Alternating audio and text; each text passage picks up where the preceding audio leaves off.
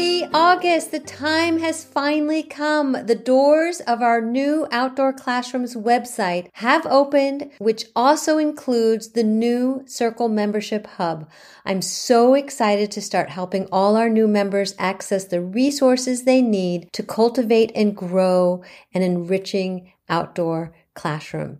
If you're a teacher, parent, homeschooler, after school provider, early childhood educator, student, and or administrator trying to create a successful outdoor classroom, then you are going to want to check this out. So first, I want you to check out our new website. It is gorgeous. You can find it at www.outdoor-classrooms with an S Com. Secondly, I want you to check out on the new website information about our Circle membership community. We are celebrating the new website with a huge sale, and that's the best news. We're celebrating big. So all this month we have members from our community that are sharing their reflections and what their experience has been like being a member and how it has helped them with support, with accessing resources, with feeling connected to a community. So we're going to be showcasing those interviews on Thursdays. And if you sign up now for the membership, it's not only then you not only get the best price of the membership that it will ever be, but you will also be able to access all our resources housed in the Circle membership hub. Furthermore, all Circle members get access to process of creating a successful successful outdoor classroom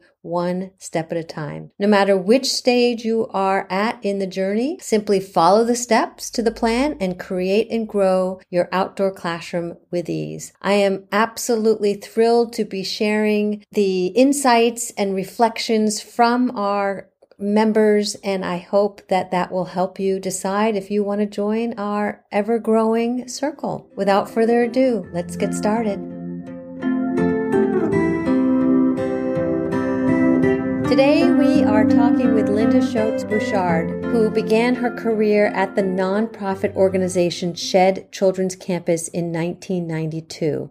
She grew from her original role as school age coordinator to school age director and then to her current role as executive director. Linda has worked alongside her staff to grow this organization from a grassroots program to a thriving campus that serves over 400 families. Linda's experience at the Massachusetts Liberal Arts College, where she received a sociology degree, gave her the foundation and skills for her life's work of developing best practices for children and families. Her curiosity about the needs of children and families inspired conversations with her teammates to further programming at Shed's Children's Campus. The foundational pillars of the Reggio Emilia philosophy, mindfulness, organic gardening, community, and nature are a living and breathing force at Shed. Linda has an amazing passion for life. She loves to play and dream big. Linda brings her passion and playful spirit to her leadership role at Shed. She encourages her staff to continue learning and growing. Linda invites her staff to question the world around them, to challenge the status quo, to breathe deep, to play in the great outdoors, to fill themselves with health, and to reach out to others to form strong, meaningful connections. Shed's foundational pillars are alive inside Linda. Linda lives a life of gratitude, and she feels blessed to be a part of an organization that spreads out the rippling effects of goodness to its staff and children and families.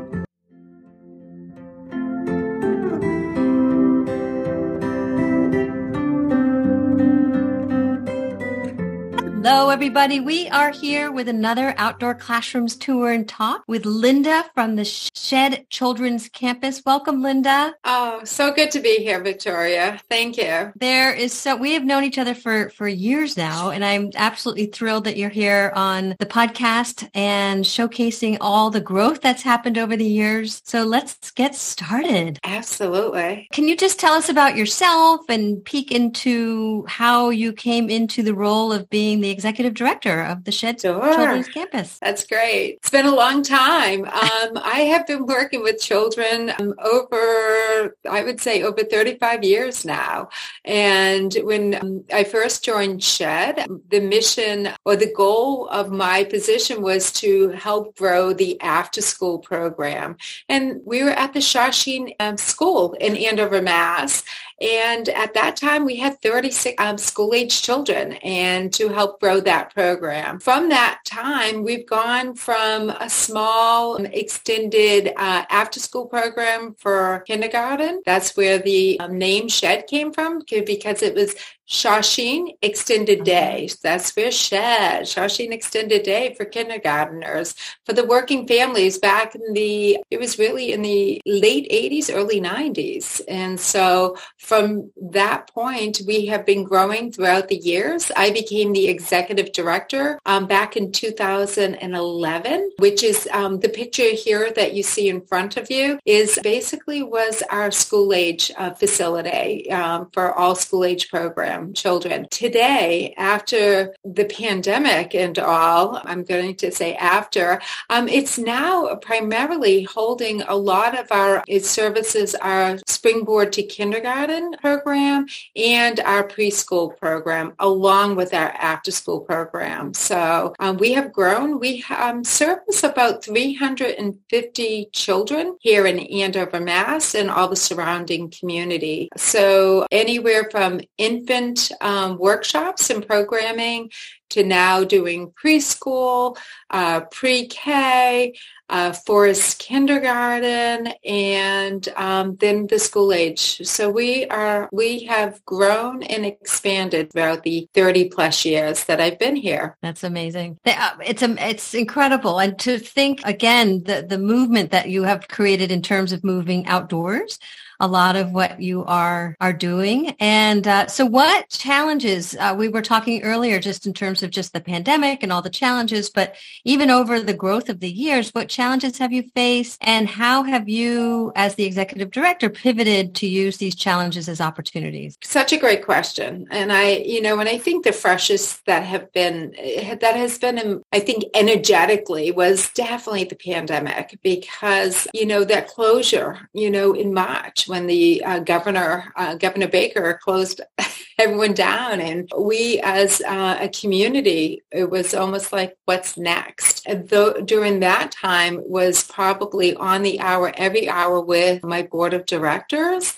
Um, and then also my team, because it was a pretty scary time. It was like, what does this all mean? And, and then how can we still, how can we still be, uh, connected with our community and how would that you know what does that then look like? Uh, so we went right on to the internet. We did lots of facebook live um, classes and science uh, science classes reading out loud to our children connecting also uh, offering zoom um, meetings and all. So we really i also had teachers who went um, out and left packages for for the kids, uh, like little uh, work projects and things that they could be doing at home. So we really went into another gear of really looking at how do we how do we do community and, and what to, it looks different, you know, and how does that then look like?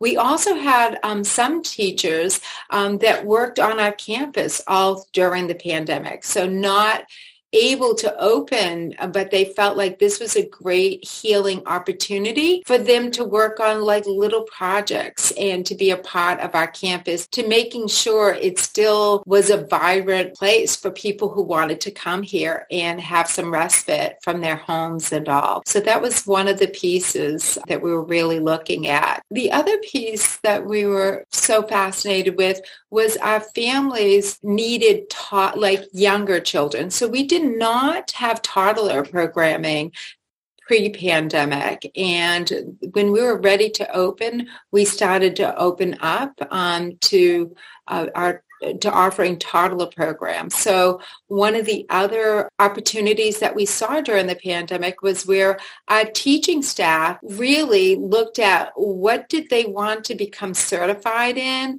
and what what other areas did they want to see growth in their own life and their mm-hmm. own profession. So a lot of my teaching staff, we we actually did a, a really nice job of recording of all the growth and education that our educators then did during the pandemic. So when we had the permission to open up at the end of June, we were able to be ready with uh, stronger, in a sense, uh, with with their education and certifications that they actually went through during the, that time. For those that are listening, we are. This is another outdoor classrooms tour and talk, and so Linda and I are actually looking at amazing, beautiful photos of their program, and so we're going to be sort of talking about those as well. If you would like to see these incredible these these are part of our membership community. So come on into our circle community and they, we have a whole host of these outdoor classrooms tour and talk. So if you hear us talking about amazing photos, that's what's happening. Again, this photo is, is a lot of risky play. We have two boys, I think, that are climbing yes. up on big branches that are tied together with some rope and very beautiful risk, risk play. Absolutely. And that, I mean, that's where the growth in the juiciness of the learning comes about, you know, where our children really get to assess and take a look at, is this doable? Can I yeah. do this? And how do I? And then also a big part of the learning, how do I? If they're not able to, then how do I get there? And, and how do I approach that? So that's where our educators definitely help um, our children out. It's just, um, it, it's it, the curiosity. I love the photos. Look, it's so great. so this is a big photo of kids just uh, happily playing in leaves and throwing them up in the air. And my question is, what inspires you, and and how do you inspire your staff? You Oh gosh. Um, you know what is really and you know that's interesting what inspires me and because that's going to be our theme this coming year um, oh. what you know is actually we as administrators have been really talking about and our direction is what inspires us and um, really being curious like what feeds I, often say what feeds your soul like mm. we work with children and we've been doing it for such a long time but every day in every moment moment's a new moment. So I believe what inspires me is really being in the moment and just, you know, even this morning, um, what inspires me is taking those moments and treasuring those moments. This morning as I uh, arrived, um, there was a group of kids. We have Wheels Day and they were going around riding their bikes and scooters. And I sat under our porch on a rocking chair and just chatting with another child, like what, mm-hmm. you know, favorite parts of their day. And I think if we listen carefully, I think that's the true essence of being with children is really just sitting and, you know, what inspires them? And then how can then, how can we then support that in their learnings? Again, we're back at another great picture. I love yes. your photos yes. of a, a, little guy under a sort of a teepee made of, huge branches and sticks. And you have an incredible infrastructure of your program. So can you just give us a description of that? Yes, it's so beautiful. So we are located on the lower part of Phillips Academy campus in Andover, Mass. It once housed, it was called the Abbott Academy, which was an all-girls school. So before they merged with Phillips Academy back, I believe it's in 1973, that is the campus. And the campus, I would have to say, is energetically holds the space for curiosity, mm. learning, and the outdoors. And that's another thing that does come up. When people walk on our campus, our name used to be Shed Incorporated. Back in 2012, we renamed it and rebranded it as Shed Children's Campus because it is the children's mm. campus. And it is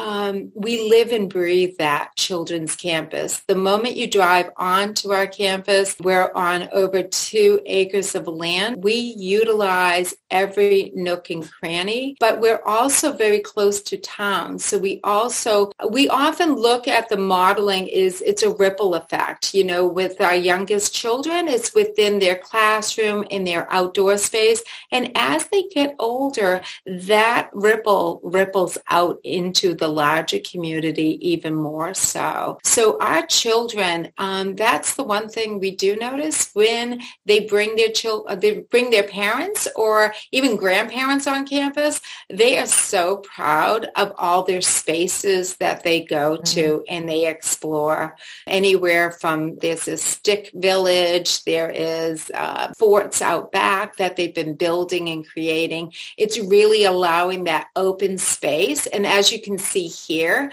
that's probably an open space that they then started creating. Mm-hmm. And, and, and even if you're looking at the sticks and how they're lying and laying, you know, um, that they, they probably did a lot of problem solving to mm-hmm. figure out how to then create that space. Yeah, can't wait to look at more pictures. so you have uh, five foundations of learning at Shed. Can you describe them? And we'll sure. probably describe them throughout, but as we look at more pictures. But this picture is of uh, your uh, kids in a vegetable garden. Yes, absolutely. So we have over, I believe we right now have 18 organic garden beds. And that all was created um, starting back in 2012. Um, we had one little raised bed and that the children wanted to garden. And it really, again, it's watching and observing our children. And when we watched and listened, it was watching one child who basically tore off a um, broccoli spear and was eating a raw broccoli spear. And he was so proud that he planted this plant and then he was eating it. And that was something in a discussion with our educators that really to support our children with the gardening. So it really created, we have many garden beds for them to explore and, and all. Yeah, there's another one. So right there, that's another garden bed they're working on. So they're developing um, sections of that garden and we're always reimagining our spaces. So they never seem to just be one. It doesn't, uh, this was originally a pumpkin patch. So mm-hmm. the original place and space for that was the pumpkin patch. That lasted a few years, but then what was happening was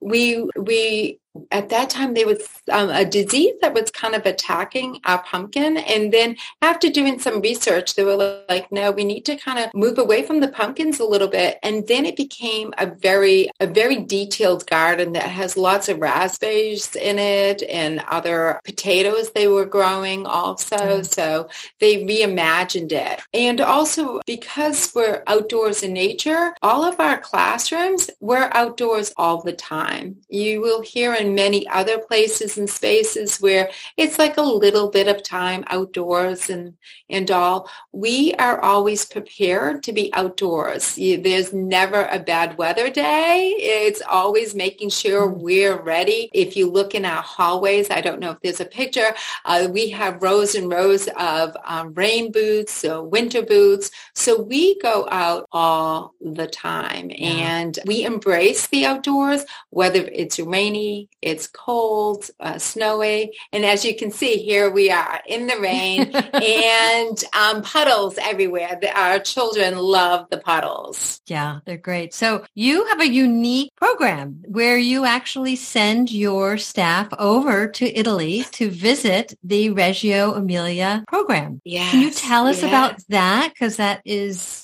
I want to jump Absolutely. in someone's suitcase and join you. Yes, you you need to. We're we're returning this year, 2023. Absolutely. So we, you know, when we were back in 2011, 2012, when I became the executive director, we really started to examining who we are and what's important for us. And we really meet every child where they are at. And what we kept on returning to was the Reggio Emilia philosophy because we embrace it so much. We, because it's naturally who we are, you know, examining our children, how can we support their learning? How can we document? And at that time, we were locally sending everyone, all of the team members to observe and bring back and do training internally about what we saw in some of the other schools. It was probably around 2000 14 or even 13 that I was at one of the schools and after that school I was reflecting on my ride home where I'm like, wait a minute, I'm sending everyone out there to interpret someone else's interpretation. It kind of felt like a telephone, the telephone chain. I think that's uh, a game that we used to play as children. And I'm like, all right. So that was interesting for me because I'm like, if we're interpreting other people's interpretations, what does that what does that then mean for us? Yeah. So I had gone to the board members and I said, listen, if we're going to really embrace the Reggio Emilia philosophy and really be a leader in this, we need to start sending our educators and leadership over to the source and having them really interpret right from Reggio Emilia. Wow. So from that, it, which was incredible. And we have an incredible, we have a, um, a 10 member board and they, they got it right away. They were like, yeah, we, we do want this. We do want to commit to this. So at that point, they just, we, you know, I needed to sharpen my pencil a little bit uh, as the executive director um, and really seeing how that could be possible. So, and then that, and then that was the following year that um, we sent um, four members. We sent um, wow. two leadership and two educators over. So and is there a program been, when they get there? Is there's a whole whole Yes, yes. So we there was a whole international program that we participate with. So they are with the leadership of Reggio Emilia and at the school. And then we are a part of a group that there uh, is day in and it's day and evenings. It is it's an intensive week and it is so beautiful. We also eat our way through it also because the food is fabulous so we have just felt so blessed to be a part of it. Um, so we, again, it, the, the programming starts again this year and I'm very fortunate. I am one of the leadership members that will be going again this year. So, oh, that sounds wonderful. You do a lot of yoga, which we've talked about before. Yes. And sometimes the kids mistaken you as the yoga teacher. Yes. So I just threw this picture in here just to showcase the, the mindfulness that you really bring to your program. We do. That is the other, you know, that is another pillar where it's just really teaching our children to take a moment to breathe, you know, and even as adults, like we need these moments to take a breath and breathe. And we have all the tools. We have all the tools. Mm-hmm. and it's just a beautiful reminder of just breath is so important and also observation you know and what do they observe? What do they feel because mm. a lot mm. of times that's the other place in space is like what are you feeling right here and right now. So it's just beautiful. And during, you know, when we did return back from the pandemic, we, because we had such restrictions on how much time a person could be in a classroom and all, that would be my 15 minutes to give a teacher a break that I would go in and at least have some fun with breath and movement. And that was my little 15 minutes going into the classrooms. Yeah, Love it. So with the picture we're looking at for those that are listening are they're all on their purple mats doing a yoga move and it's yeah. they're all smiling and giggling and having a wonderful time, which is you can just feel it. So we're back into winter, just some incredible pictures of children making a snowman, snow person, and looking up at the trees and with binoculars and just it's joyous. It really is. And then wintertime is so much fun. Our winters, uh, we bring out the sleds. We bring out uh, snowboards. For many children, it's the first time being on a snowboard. I have that. And yeah, you can see it right there. And uh, it, that's the inspiration that they get to practice with us. And then they on the weekends they're, they're they're asking their parents i want to do this so then they you know then they get to explore their winter sports so we yeah. really embrace the winter. You know, a lot of times in New England, for some reason, you will hear people go, oh, you know, complain about the snow. Around here, our children and, and staff, they embrace it. That when that first snowflake comes down, they are doing a happy dance. Yeah. So we also have snowshoes and cross country skis. Yeah, I'm not too sure if they're there in these pictures, yeah. but that's the other. So being a part of this campus, again, we're on over two acres of land and then some because there's also the land that we do get to use here. So it's really teaching our children, you know, embracing the snow and um, what fun we could be having outdoors. That's beautiful. And then we this slide, we you have two two right two new yes. yurts on your campus, which is so exciting. And they're not all for children. No. So can so, you tell us? Yes, absolutely. So our first year was built for our first kindergarten program, and that was built actually um, during the pandemic. So I I believe that um, was the year of 2020 to 2021. So that's where our children, our outdoor um, classroom and our Forest K group, they house themselves out of the yurt that we have. The yurt that you see in the picture right here as you're watching the children uh, sledding from there, that is the adult yurt that is something that was just built this year and it is right now getting ready for our fall and our fall programs. We have identified that to be for our adults and our educators.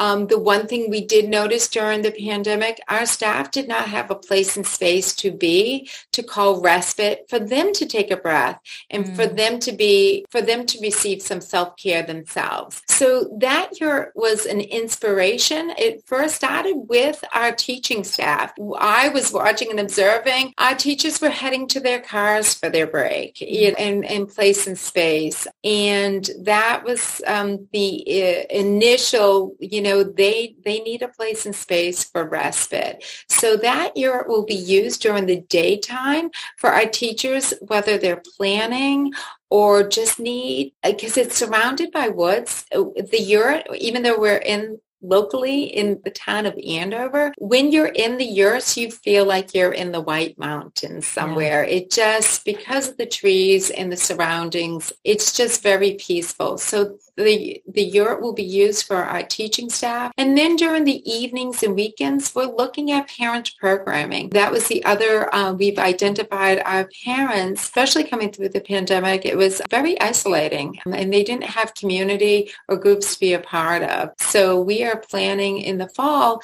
is to start having parent programming or even a place and space for our parents just to come to. And maybe it may be a yoga class. It may be a, a healing of some sort, but just a, a place for them to be and to have a place to go to. Beautiful. I love it. It's just, again, if you're a circle member, you're going to be enjoying these incredible pictures and we got our little skiers. So again, I don't think I even have to ask this question, but what makes Shed unique from other programs? I think you pretty much spelled that out, but it's anything yeah. else you want to add? I, I would say, you know what? We truly listen to our children, to our families, and to our educators where what what the energetically like where where do we want to be? And also you know i'm super excited about this year's theme of you know what inspires us. Mm. because i think with inspiration that will that's open and expansive. And i would often especially during the times of the pandemic i often was doing a, a funnel. If it's at the top it's open and expansive for growth. If it starts coiling down it gets tighter and it doesn't move as much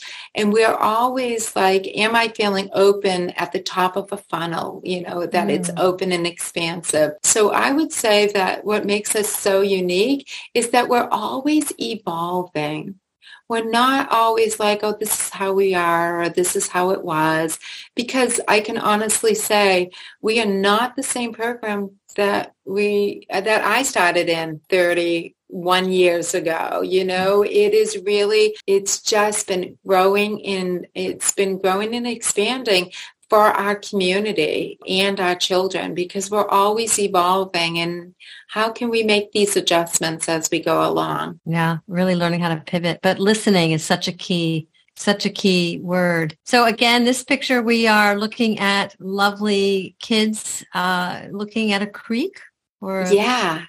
And uh, so is there again, we're coming down to the end here. Is there anything else you'd like to share that we haven't touched upon? I would say is, I mean, because this is outdoors and nature, it's really is like that, that's really the healing properties. And we really embrace it even more so and to take those moments with the children and also not to interrupt their learning.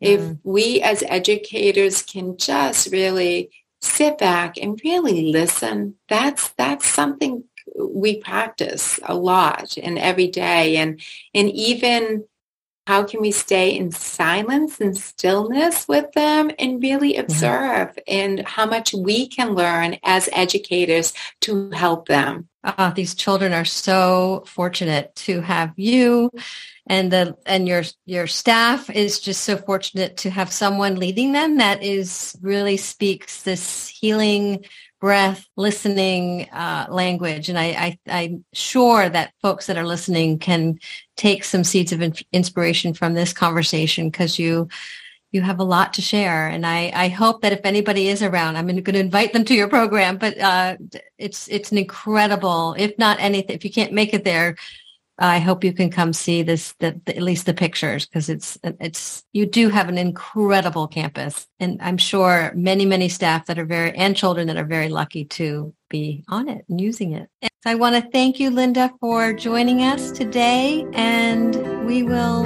talk soon. Thank you.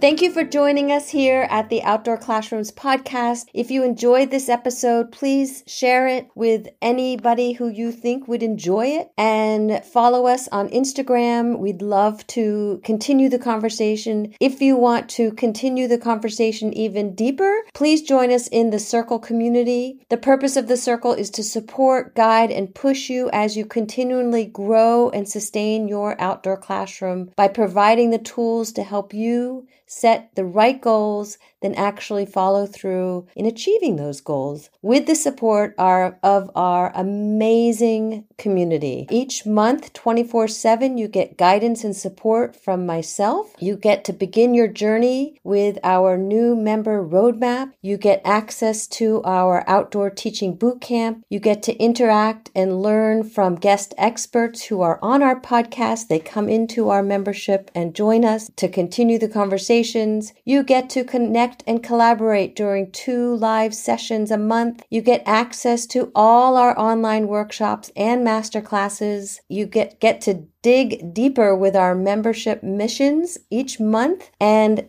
you get to become an ambassador of joy for children. I hope you can join us at Outdoor Classroom. I will share the link in the show notes and we'll see you later. Come join us.